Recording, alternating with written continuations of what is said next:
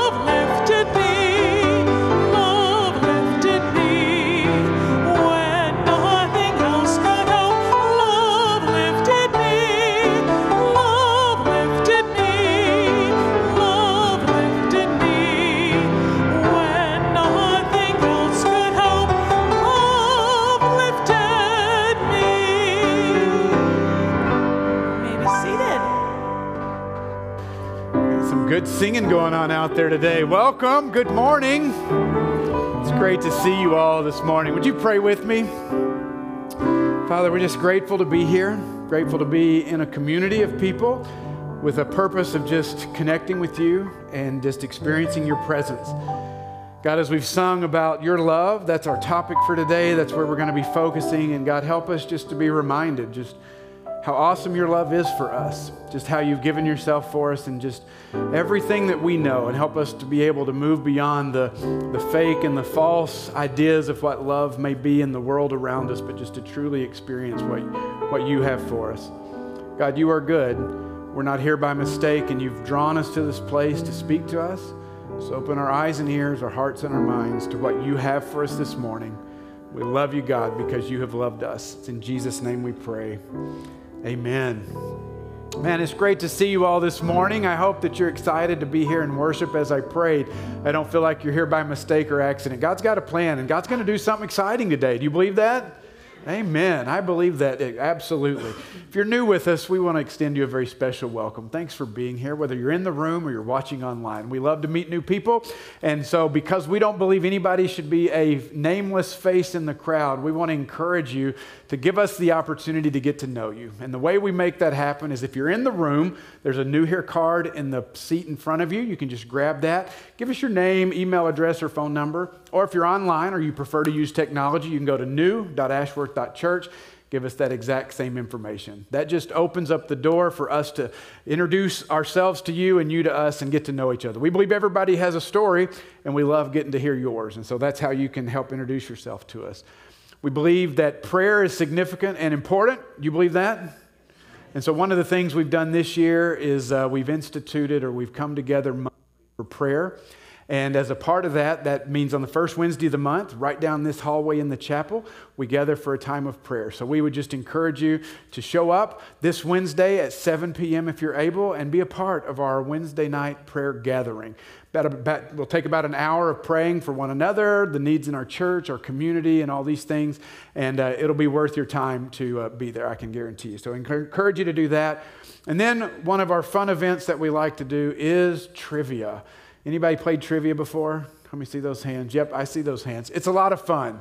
And no, it's not just Bible trivia, it's all trivia. It'll be trivia that you know, it'll be trivia that you don't know. It's all fun, and there'll be a lot of laughter and uh, grab a coffee. So, this Thursday, uh, August 3rd, from 6 to 8 at Grounds for Celebration in uh, Windsor Heights. So, if you're not doing anything Thursday night, even if you are, cancel it and come play trivia with us. And then lastly, we've got a school supply drive going on. We want to give back. We've been blessed. We have more resources, really, some of us, than we need. And one of the things we can do with that is to give back. We partner with West Des Moines Human Services. So the big Crayola box out in the foyer, we want to fill that thing up. So between now and August 13th, go buy some school supplies and bring them in and let's fill up the box. Uh, this morning in the first service, somebody stopped me and they said, Hey, just want you to know um, I've ordered some school supplies on Amazon and they're being shipped here. You can do that too. You know what? Take out the middleman, 5300 Ashworth Road. Just send them our way. We'll make sure they get in the box. And so if that's easier for you, do that as well. One final thing I'm excited to share with you is, you know, in the last few years, we've been partnering with uh, Indian churches over in the nation of India, trying to help plant churches and help them get buildings. And what's not, what's different there as opposed to us is when we have 15 churches in a mile stretch on one road. They'll have one church in a village that can serve, you know, 30 plus villages around them. And so this year we partnered with a group called Vishwavani and we've sent them some money to help get them started. And they sent us pictures this week. They've got the foundation laid on a new building. And they communicated to us that it's going a little slower than they had hoped. They have the same construction delays that we have, but they have told us they're hopeful that they'll be able to continue to move forward and they will get this building built, which is exciting. So, you know, halfway around the world, we're, doing, we're, we're being able to help and partner with churches. It's not just that we're giving help, but we're partnering with them, and I think that's significant. And then last week in the annual meeting, I shared with you guys, we shared some pictures of a church that we helped plant last year that we partnered with. And they were in the building and up and running. And we said that the pastor of that church was ministering to 33 villages, but he was having to do so walking on roads that were not lit in a very dangerous situation and we were notified that you know it'd be they didn't ask i should say that they never said hey can you buy us a motorcycle but we were just, Suki came back and said, Hey, there's this need. And I said, Let me see what we can do. And so last week, we, we told you, we're going to buy a motorcycle. We sent the money off Monday, and by Friday, I had this picture right here. they purchased it and they dedicated this motorcycle and you can see there's some more pictures and eventually there's a picture there they are praying for the mo- over the motorcycle thanking god for it and then at the end, you see the pastor who's now going to be able to minister in the villages. Isn't that awesome? I mean, we, God has, we are, we're just in a place that we've been very blessed. Financially, we have resources. And I tell you, I'd rather send it overseas than sit on it here. And to be able to bless a congregation there and a pastor there, uh, it's amazing. I was talking with Jude this morning. He went, Oh, that's a Honda. My dad drove one of those his whole life in India. And I thought, Well, there you go, right? Isn't that exciting? So we love to keep you guys up to date on what you are doing. I mean, it's not us, it's not me, it's you, us is together as a church. It's not my money, it's what you give each and every week, each and every month. And we take that money and we take some of it and we keep giving it away. We keep giving it away to bless others because why not? We've been so blessed. Let's bless as many as we can, right? As long as we can. So awesome. Let's get back to some music. If you're able and you want to stand, please stand. Rachel's going to come and lead us now.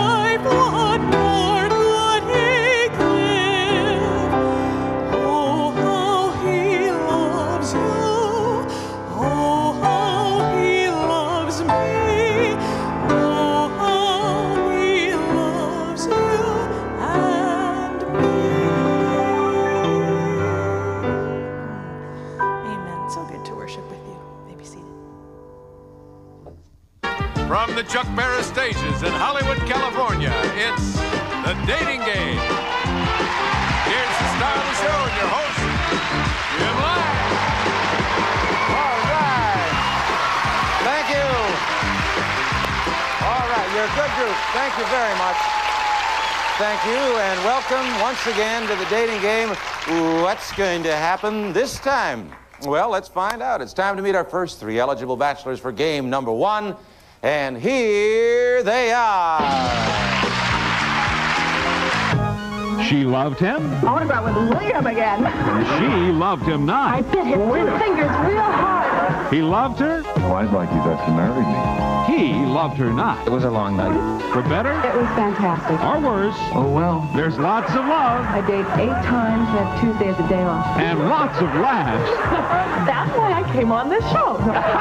Every day on Love Connection. It's been a tough journey to get here.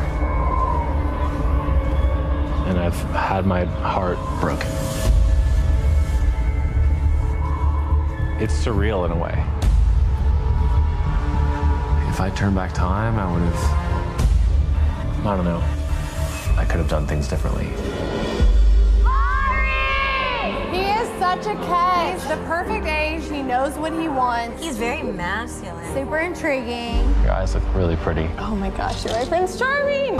I'm freaking out right now. I just can't stop crying. I'm so scared. It's just so hard. I'm ready to go. And I just hope I don't regret it. I've met the person I want to spend the rest of my life with. I've never seen her before. Here, you will choose someone to marry. Hello. Nice to hear from you. Can't say see ya. Without ever seeing her. If you're ready to find the love of your life, game time. The pods are now open.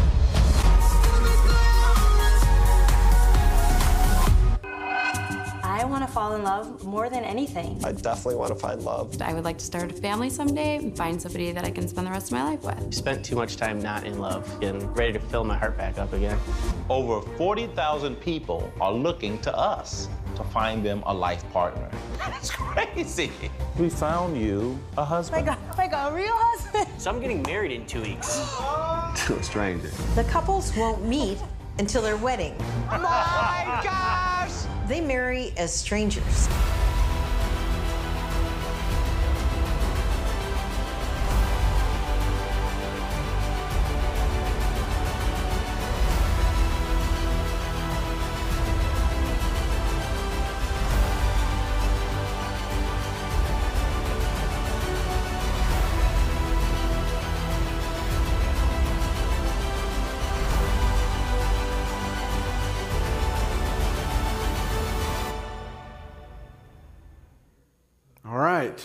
Welcome to Love Week at Ashworth Church. I sent that to a friend this week after making it, and he replied, The number of shows that you show at the end of that video is incredible. And my response to him was, I had to stop adding shows just because of the length of my music, but I could have added so many more to that montage.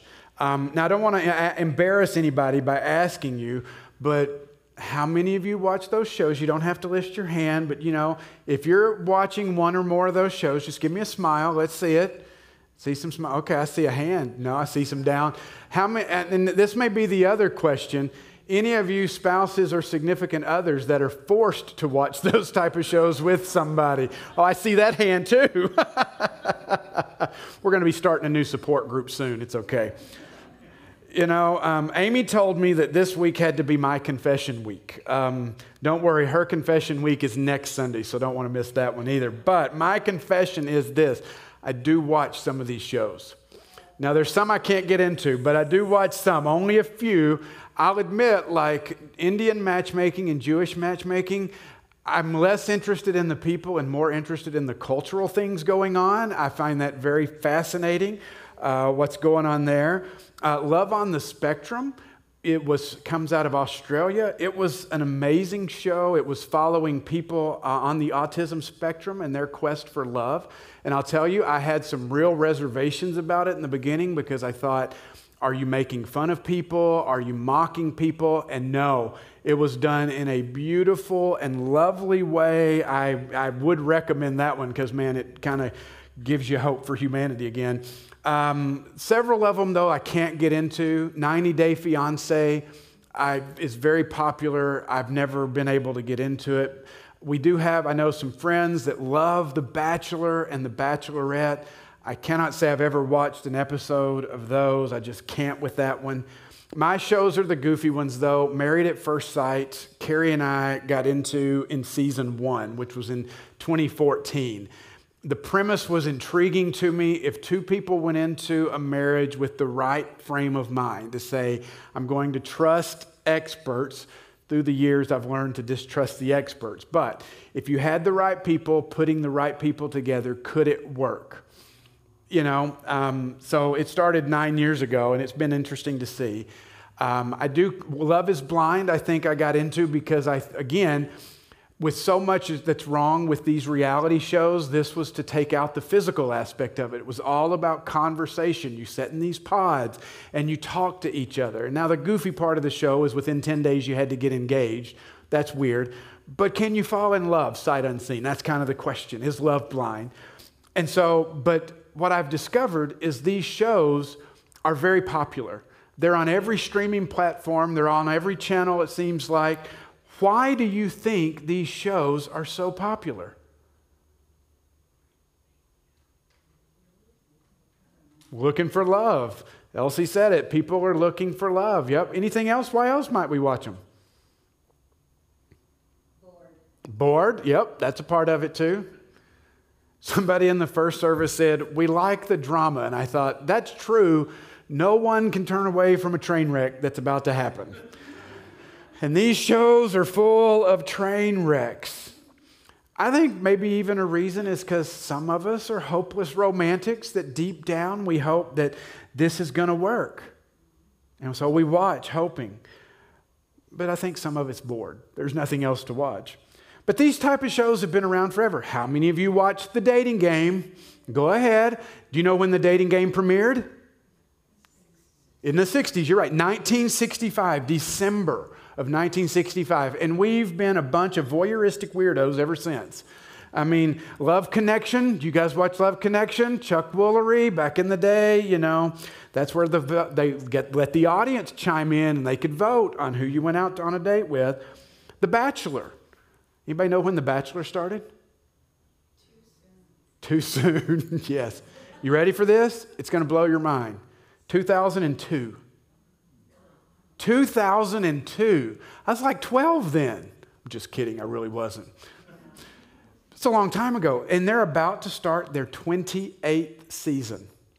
Hey, but it's just for you because they've got a gray headed man this time, because I guess we've never done that.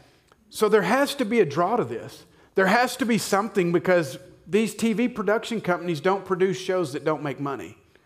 And these shows have to be making money because, as you saw on the montage at the end, there is show after show after show after show.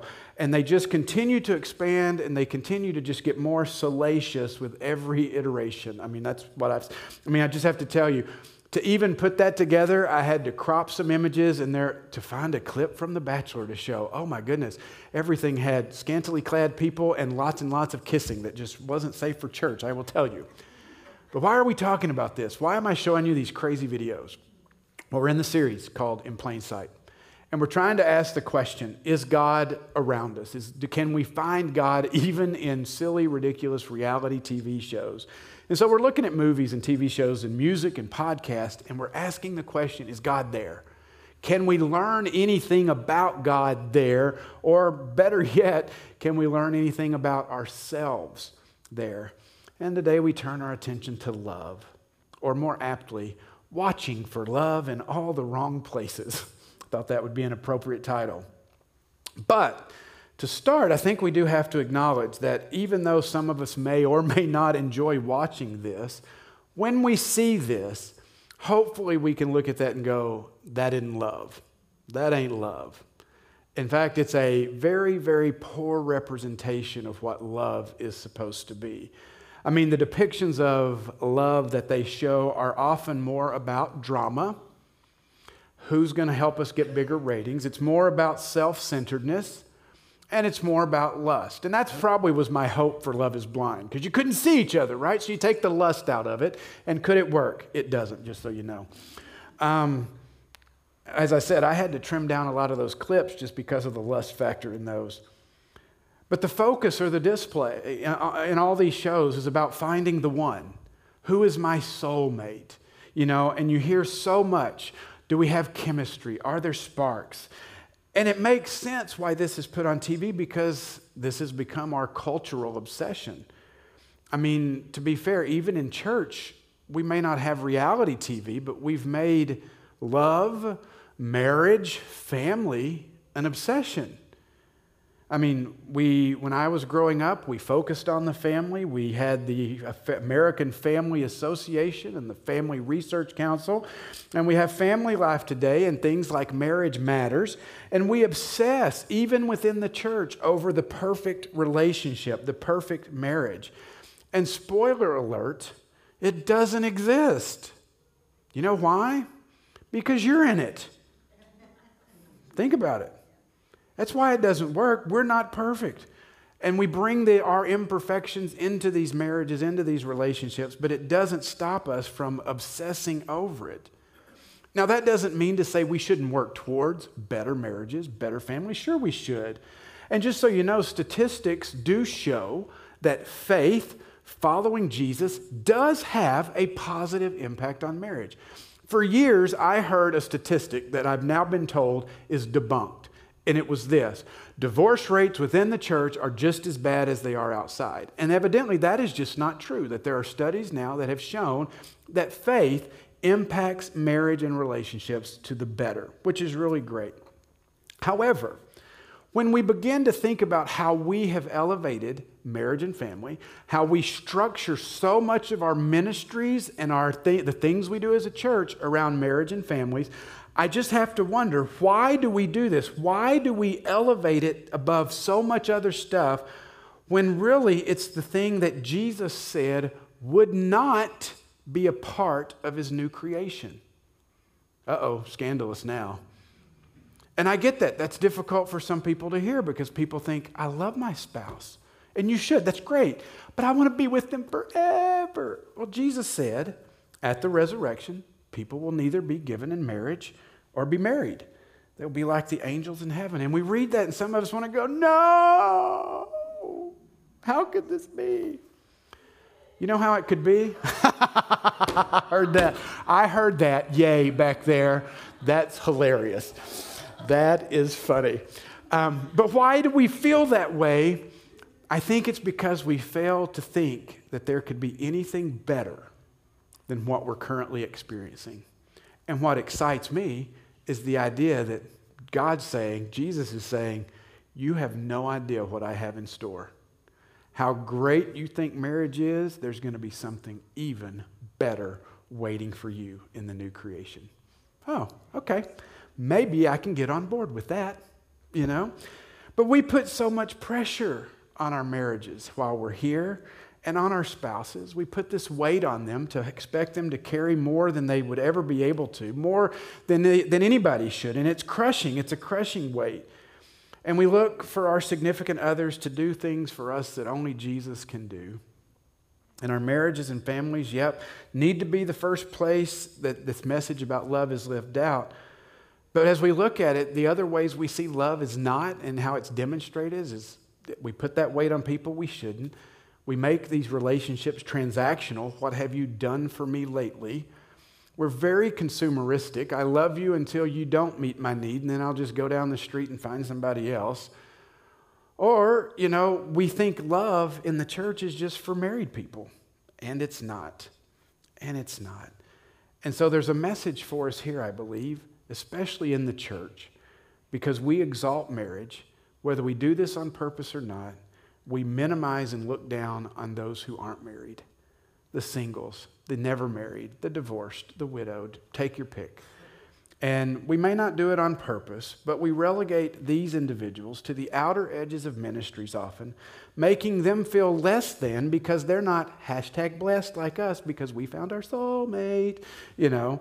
And honestly, we make an idol out of marriage and family to the detriment of the church, to the 25% or more of the church who are single. And as I was studying this week, I thought, you know, the statistics culturally say that 45% of our culture is not married, they're single. And it makes me wonder with all the emphasis that we put and the elevation that we put on marriage and family as if it's the salvation of the world, why would a single person ever want to walk into a church when everything the church does usually centers around couples and families? It's almost as if we think it's a curse to be single when the Apostle Paul even said, it's better for you to be like he is, single, unmarried. He said it's good, advantageous to be that way. But unfortunately, our obsession with love gets in the way. We're obsessed with it. We twist it, we pervert it, and it plays out before us each week in fill in the blank of your obsession of reality TV shows. And we need to acknowledge that what we see on TV, what we see played out, is not real love. We've listed a whole reasons why, but it's false. It's fake. I mean, have you ever thought about that? It's kind of like WWE wrestling, right? I mean, sometimes, any wrestling fans in here? I said it was fake, and I'm sorry if you didn't know that. You know, if, I, if I've spoiled that for you, I'm really sorry. Now, we know it, right? And yet some people still love to watch it. They'll go pay you know, tens of hundreds of dollars for tickets to go watch it live. And we all know it's not fake, but we're into the drama. And really, that's what these reality TV shows are, you know. I mean, even as I was looking at different things this week, I discovered that one of the shows, uh, Love is Blind, uses cups that are gold for everything. Like if, if you're in a scene and it has a drink involved in a scene, whether it's just dinner at home or out somewhere, you have to use these gold cups or gold goblet. Do you know why? Because as long as you can't see through the cup, you don't know how they've spliced and edited that scene to make it say what they want it to say. Because if you're watching it and they had a clear glass, you would notice, oh, the level's here, it's here, it's here. Oh, they're splicing it. Isn't that interesting? And then, even just when you think about the hours upon hours and hours and hours of footage that they have to record just to get an hour's worth of TV out of it. I mean, they're picking and choosing. And then let's talk about the random selection of people for these shows. Probably not so random, is it? They're looking for the crazies, let's just be honest. They're looking and going, who's going to create the most drama because we need ratings, and if we get ratings, we make more money. It's not real. And then you start to watch the interactions of these people and you begin to see these ideas of love we've already talked about being played out. They're not coming by, I mean, you know, they're not coming to it with a real intent of love. Sometimes it's just, I want to be an influencer and get my name out there. And to be fair, what they think love is, they come by honestly because that's what's been ingrained in them. Love is about me, it's about how you make me feel and what you do for me, the transactional type of relationships, and people become tools tools to be used to help me get what I want and achieve what I want in life. Now, that's depressing, isn't it? But really, that's what we see played out on TV. And it feeds into this false idea of what love is and supposed to be. But we continue to watch, or some of us do. Why? Because we hold out hope that this is the time. It's going to be different this time. But it never is. Let me give you some depressing statistics real quick on these t- reality TV shows. Married at first sight, the success rate. Anybody want to guess? 20%.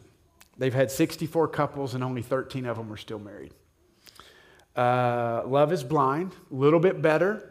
Seven out of 23 couples are 30% still together. Bachelor, Bachelor, not Bachelorette, because if you throw the Bachelorette in there, the statistics are better. But the Bachelor by itself, 11% success rate. Going to be gray headed, right?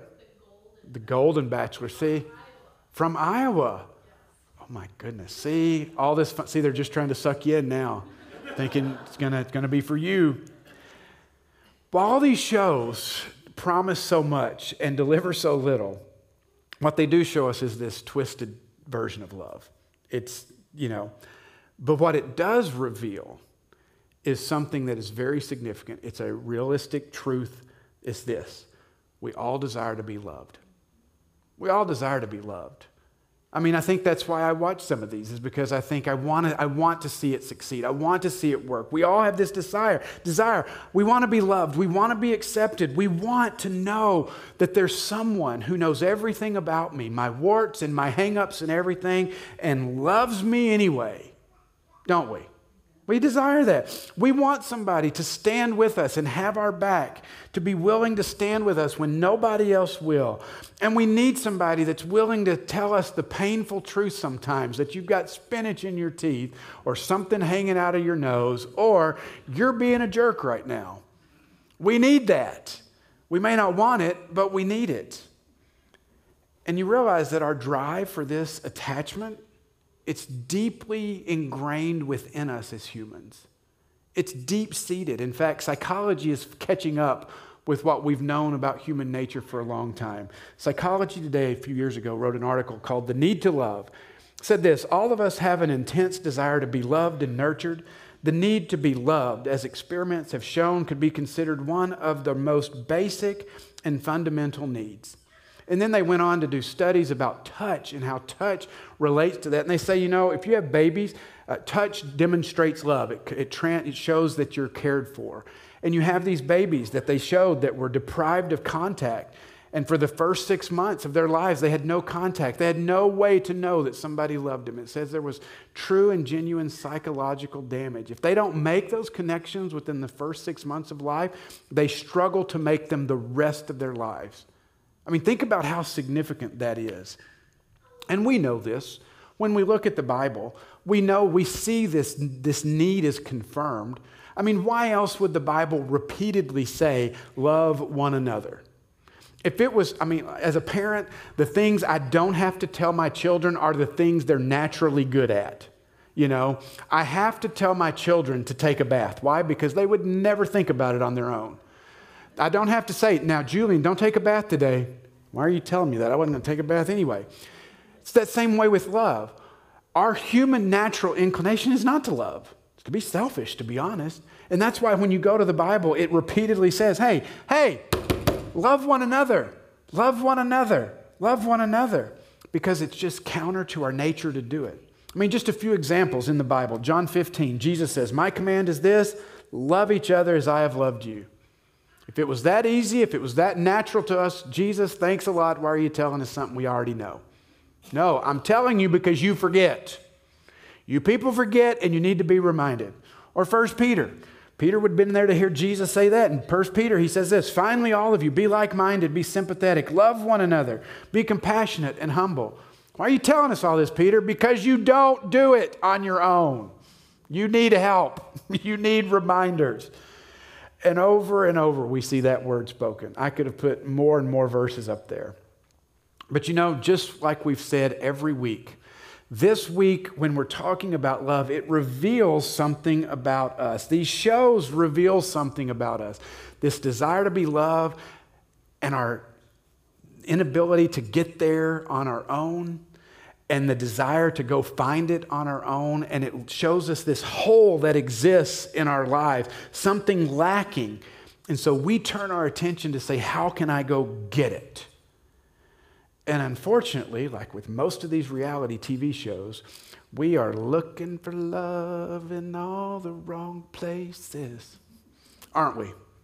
Man, we want acceptance and love so bad that we will do just about anything to get it. We'll tie ourselves and twist ourselves into knots, contorting ourselves to be something somebody else wants, the idea of what we think they want us to be.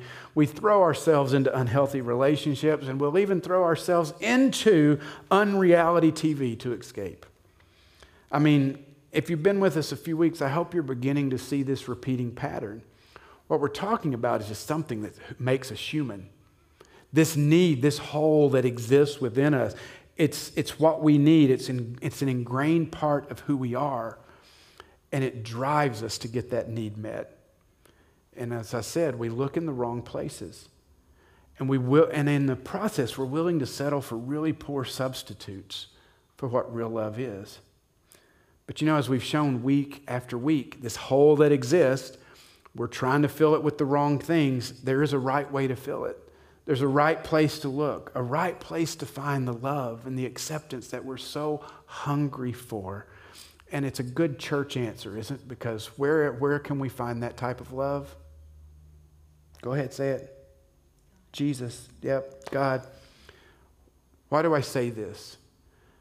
because there's something about the way the people wrote about it in the Bible that I think is significant.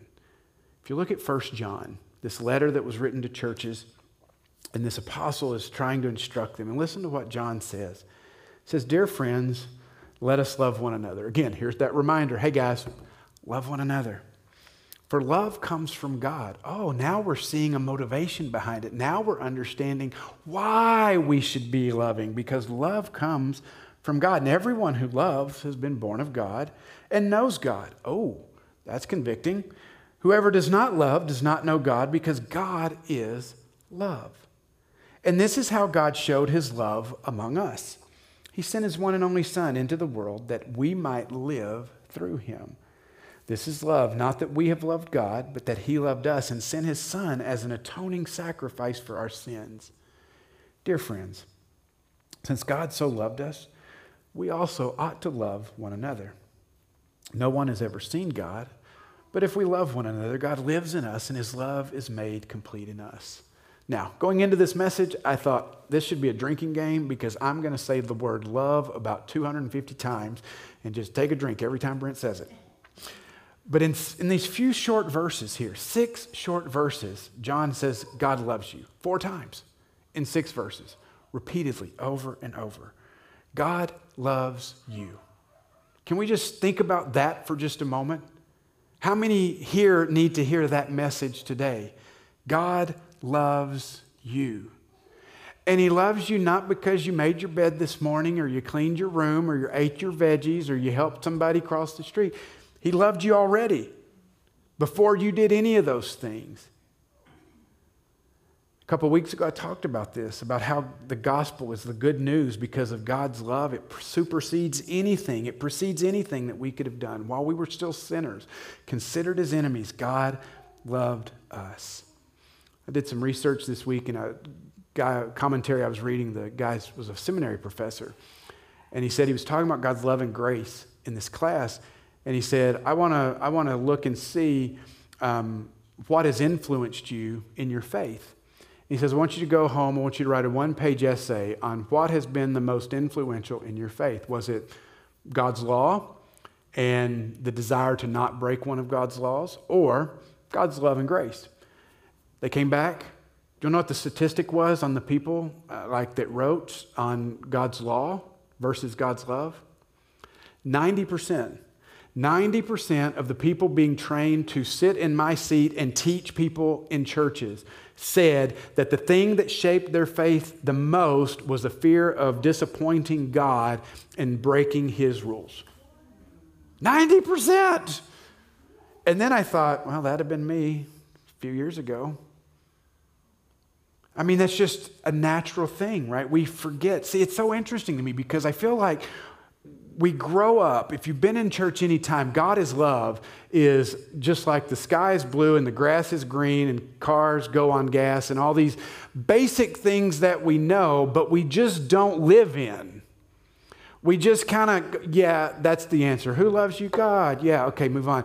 And we've done something in religion today, in Christianity today, where we've just, and we've talked about this. We continue to talk about it because I think it's so significant we've taken God and we just kind of go, thanks, God.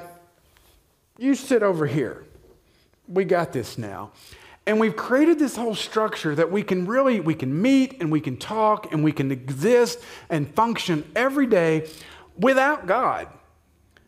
Until life gets serious, until we start trying to fill our lives with this pseudo love that's out there. We want love, we desire love, and we want it so desperately we do anything to get it. And God's just sitting over here going, hey, let me in. I love you. And it's just like with this understanding of this transcendent God who's breaking forth into our world and says, I can do things beyond things you can even imagine. And we've just kind of continued to push to the side. And there's a real struggle there, isn't it? We want love. We want to experience that, but we continue to think, yeah, but that's not going to do it. Why do we think that? Why, when it, the, the real thing exists right before us, do we continue to chase after how the world defines love? Which is what? Love, def- the world defines love as a feeling. It's those butterflies in our stomach when the person we're interested in comes around.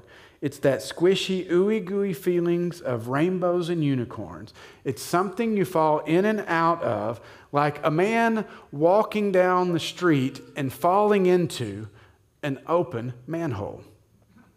Mean, that's how we think about love, isn't it? And we'd go, well, that's just silly and absurd. And yet, that's what we cling to sometimes. That's not what love is. And if you think that's what love is, I just have a question for you. How's that working out for you? Not too well. We're so inundated with these false images of what love is, and it's, it's so obscured what true love really is. Love is not a fickle feeling, it's not something that ebbs and flows. You only need to be married for about a week to know that. It's something, it's a choice that you make, and it's a choice that is demonstrated by action. And we have this incredible example for us that John talked about, lived out before us in Jesus Christ, come to the earth so that we might have life and have the atoning sacrifice for our sin. And what makes this so even amazing, more amazing, is that that love is yours. That love is mine. But do we are we like the seminary students that would say, yeah, but? And you know we're in trouble anytime you say, yeah, but. You just need to stop with yeah and end it. What we find in Jesus is this incredible model of self giving love that can meet the deepest need that we have. And no relationship on earth will ever come close to what we see and experience in the love of God. That's why the Apostle Paul writes in a couple of places. He says in Ephesians, And I pray that you, being rooted and established in love, may have power together with all the Lord's people to grasp. He says, I want you to grasp how wide, how long, how high, and how deep is the love of Christ. He says, That's my prayer for you. There's a love out here, and you guys are missing it. And my prayer is that you, gra- that you can see just how amazing it is. And then in Romans, Paul says this He says, Hey, you know what can separate you from God's love? Nothing trouble, hardship, persecution, famine, nakedness, danger, sword? Nope. For I am convinced, Paul says, that neither death nor life, angels or demons, present or the future, powers, height, depth, anything at all in all creation will be able to separate us from the love of God in Christ Jesus. I mean, yeah, can I get an amen on that? I mean, that ought to just get our motors going right there. And it ought to make us a little turned off at what the pseudo love we see demonstrated in the world. To just shake our heads and go and, and pray for people to say, but I want you to experience the real thing. But here's the other part of this as I close. There's another aspect of love that I think we have to remember. And it's not that we've been given this love because it's just because we should live in it and just sit in it and experience and keep it all to ourselves. Go back and look at what the passage in 1 John we read earlier says this Dear friends, since God so loved us, we also ought to what? Love one another. And then catch what John says. He says, No one has ever seen God. Confusing statement, right? Jesus said he was God. We've seen Jesus. Okay, what's he mean? Oh, let's expound. But if we love one another, God lives in us, and his love is made complete in us. What's that mean? The love you've experienced is not meant to be kept for yourself. It's not meant to be bottled up. It's not to be stored up. In fact, you can't. It's meant to be shared. I love what John is saying here because he's saying that the unseen God who was revealed in Jesus is now being revealed in you. You are now the incarnate present of Jesus Christ in the world. When the world needs to see what love is, they don't need to turn on love is blind. You know where they need to look? You, me, the community of faith, what God started in Jesus, He is completing in and through us. We are love in the flesh, just as Jesus was to be. That's significant. That's so significant. And I wonder if sometimes we don't miss the love of God because we, we're not willing to give the love of God. And it's challenging. Let me just tell you it's easy to say and hard to do because the love we see modeled in Jesus, whether it's in our marriages or in our friendships or in our other relationships, whatever it is, it is a self giving love. Caveat. That doesn't mean anybody's meant to be a doormat, and there are healthy relationships and boundaries and relationships that need to be established. That's a whole different sermon. If you have trouble with that, see Matthew Becker. He's now in that world, and he can help you with that tremendously. But I think for some of us, our problem, especially with how we engage, is not that we don't have the boundaries. I think it's we're not experiencing the love of God and giving the love of God. I think if we do that, the healthy boundaries can be there. So, John says God is love. It's the essence of who he is, it's his character. And it just makes me question that if we don't express that same type of love, could it possibly be because we've never really met and embraced that divine love ourselves? That's a tough statement, isn't it? And if you think I'm pointing a finger, it's right here.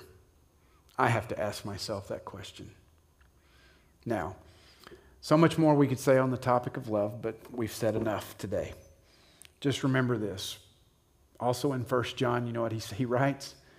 He says, See what great love the Father has lavished on us.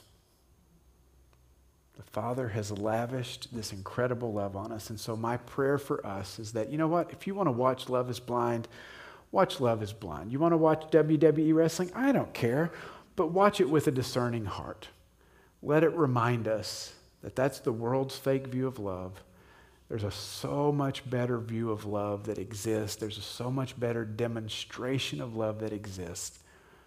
And I need to be a reflection of that divine love, not the garbage I see on television. Let's pray. God, thanks for allowing us that even in trashy reality TV shows, we can find you and you can teach us truths about who you are and who we are. God, help us to be dissatisfied with fake replacements of love. And help us, God, to figure out how we can find our meaning and our purpose and the love that we so desire. Help us to find it in you. God, we're looking everywhere, and you're there, God. You're, you're just lavishing it on us. Help us to see and experience it, God. Help us to know the reality of your love and then help us to turn around and with eyes wide open look to see who are those around us that need to experience that same level of love that you've given us. Help us to be Jesus to all the world. We love you and we praise you in his name. Amen. So, there you go. Love is blind, love is stupid, love is a lot of things, right? So, there you go. Thanks for being here today. I hope it's been uh, fun and entertaining. And next week, uh, as I said, this Amy's True Confession. Um, any cr- true crime podcast junkies out there? Dateline NBC. yeah, you will not want to miss next week. It's going to be all for you. Have an awesome week. Grace and peace to you. I will see you next week.